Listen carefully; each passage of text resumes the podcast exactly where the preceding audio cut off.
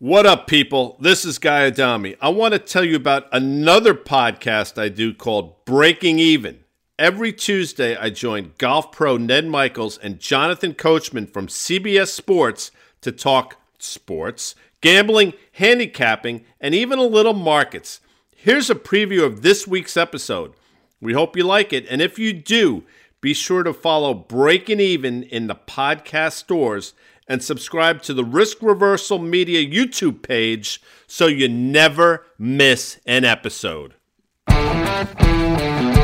North Carolina has never played Duke in the mm-hmm. tournament, and now on Coach K's last year, UNC is playing Duke in the Final Four, and I think Duke. I want to say Duke is laying four. Maybe it's yep. moved since I last looked, but what are your thoughts on that game? I will tell you flat out.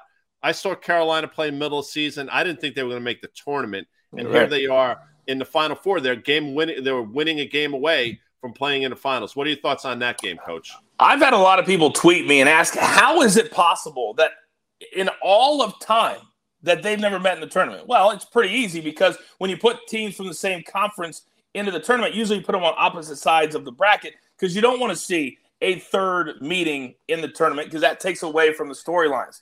But you can't tell me, guy, that the basketball gods are not shi- shining down on all of us. That in Coach K's last season, after he wins his 100th tournament game, think about that 100 wins in the tournament. And, the, and he has to get by his biggest rival for potentially a chance at a sixth national championship in his last season. You can't make this stuff up but it all ends on Saturday night. Wow. Unless, I, unless I'm the sucker that keeps. Now, I rode Duke all the way to here, all the way to here. But let's remember what happened on March 5th. North Carolina went into Cameron Indoor on Coach K's last home game, and they blew them out of the building. And if you watch the first four games in this tournament, North Carolina arguably has been the best team in the entire mm-hmm. field. In the entire field.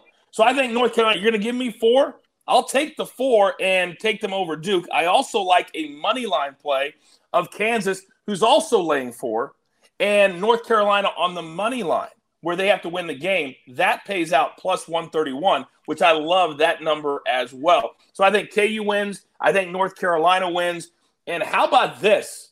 The two schools that Roy Williams coached at the season after he retires could potentially play in the national championship game. You Which can't make these storylines up. up. Real quick, uh, the Villanova game is really interesting to me. Now, I watched that game the other day. Villanova played really well, but when that, I can't think of his name, you know it better than I do, but when he went down and he turned around, I immediately said, that's an Achilles. And why do I say that? Because yeah. I was playing hoop with a buddy of mine.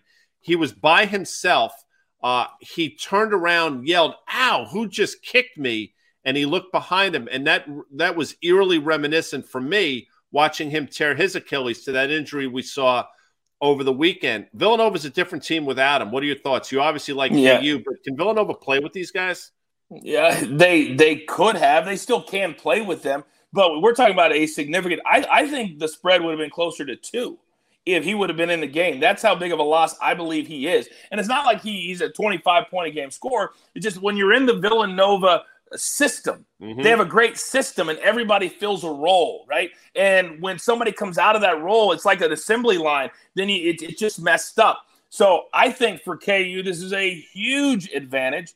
But I like KU. If you just want to bet KU, and again, we don't normally say lay this much juice, but around minus 190, you could bet on KU just to win the game. Because I hate when I say, well, I just want to lay 110 and then they lose by two or win by two. And you're like, man, just lay the extra juice because this is one of those big games. It's one bet. You're not betting 10 other games. It's just one. So I would recommend playing them the money line minus 190 or so.